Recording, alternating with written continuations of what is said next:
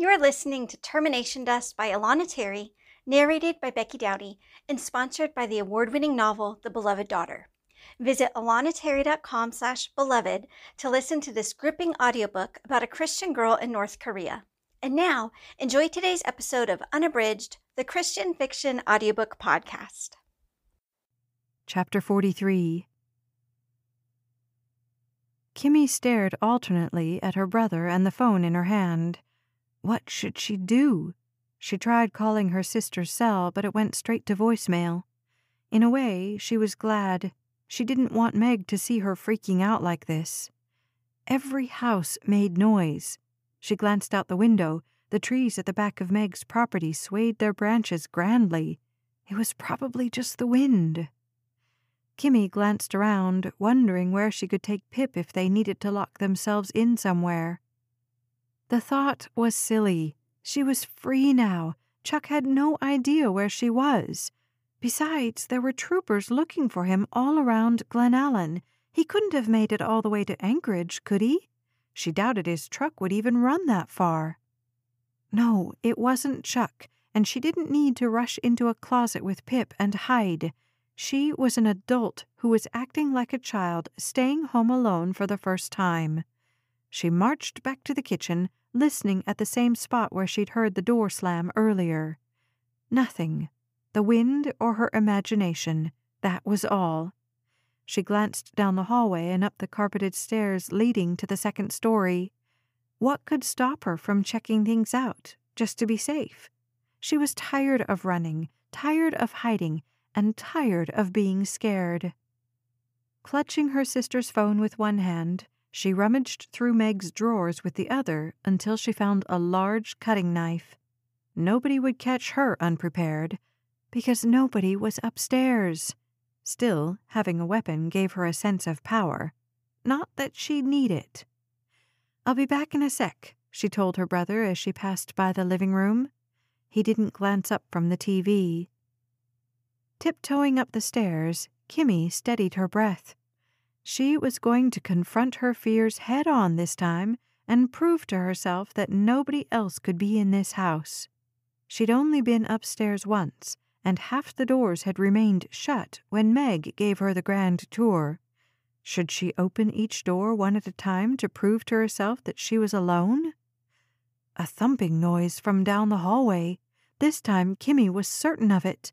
She stared at the knife in her hand. What good would it do against armed robbers? What good would it do against Chuck and his rifle? A whispered voice. More than one person? She still held the phone, but if she turned it on, the beeping noise might alert the intruders. She had to get back down to Pip, had to get him to safety. Kimmy strained her ears, expecting almost anything gunfire, Chuck's angry curses. What she didn't expect was a loud, shrill giggle. She froze in the hallway, unable to move her legs as the far door opened and her brother in law poked his head out. Kimmy?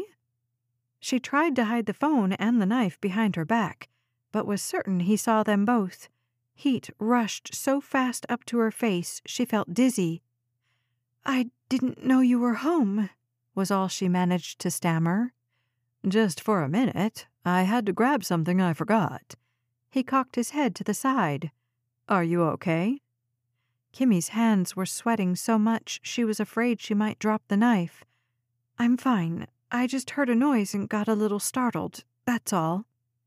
He smiled at her, but his expression did nothing to dull her sense of fear mingled with mortification.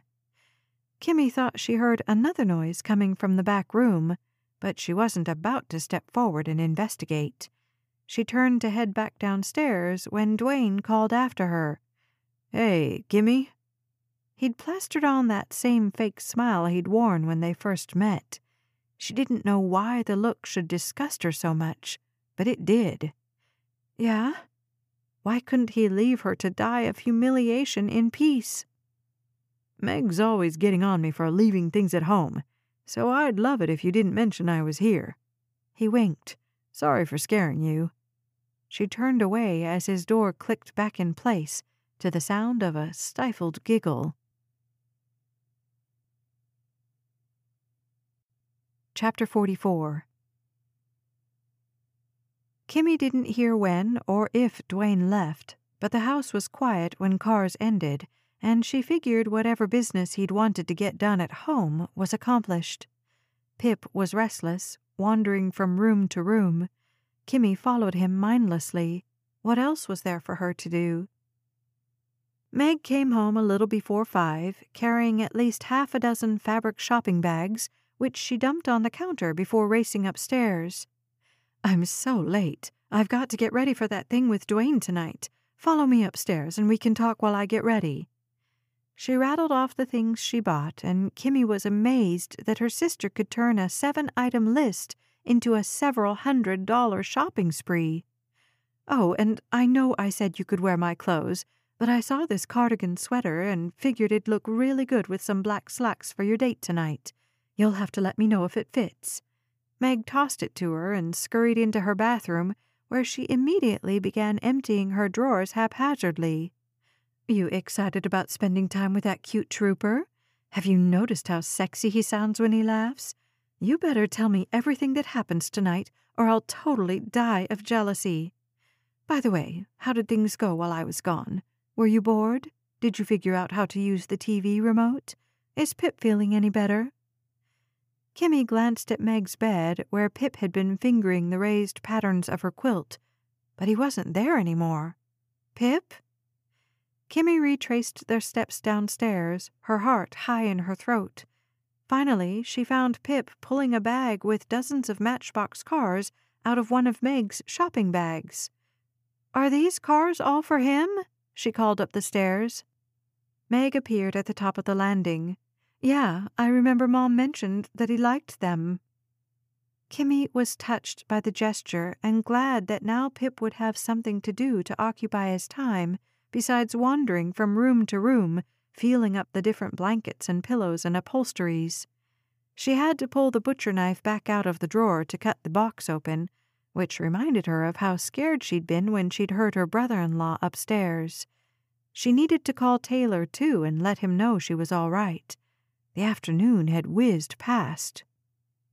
She carried the new toys upstairs where Pip could play with them in Meg's room, hoping her sister wouldn't mind the mess. Meg was in front of her mirror, running a flat iron through her hair.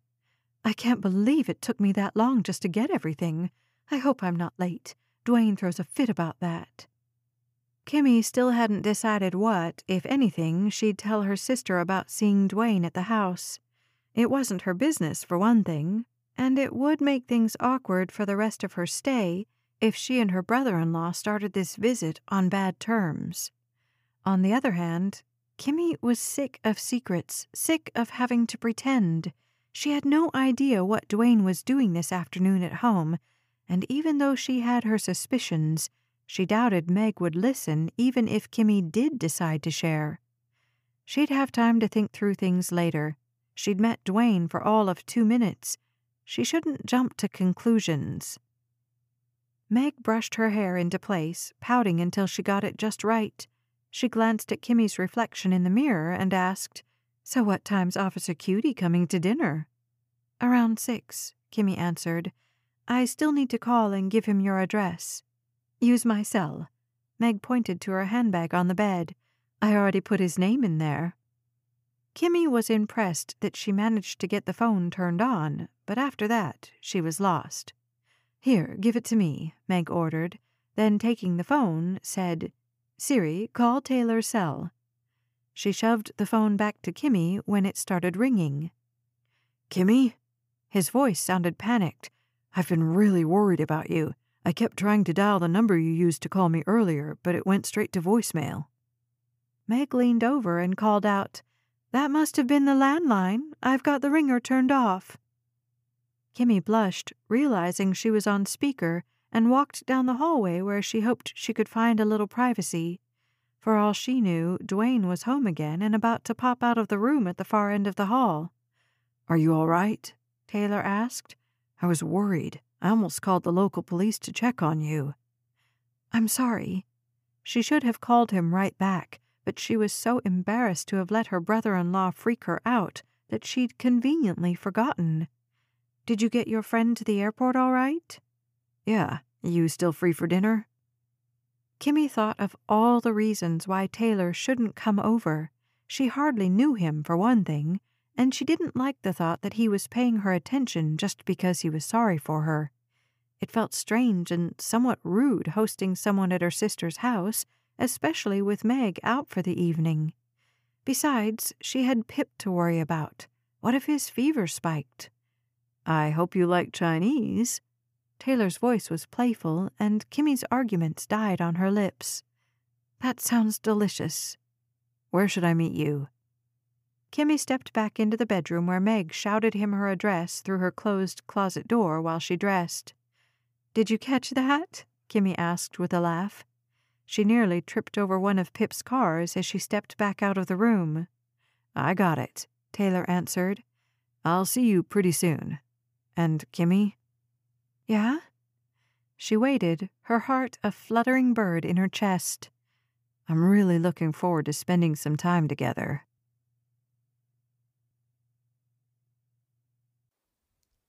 You've been listening to Termination Dust by Alana Terry. Today's episode of the Unabridged Christian Fiction Audiobook Podcast is sponsored by the Beloved Daughter Audiobook, available exclusively on Audible. Visit alanaterry.com slash beloved to download the Beloved Daughter audiobook, narrated by two-time Audie Award winner Kathy Garver. If you're new to Audible, you can listen to this award-winning novel right away with a no-risk 30-day free trial when you go to alanaterry.com slash beloved. And don't forget to tune in soon for the next installment of the Unabridged Christian Fiction Audiobook Podcast. Thanks for listening.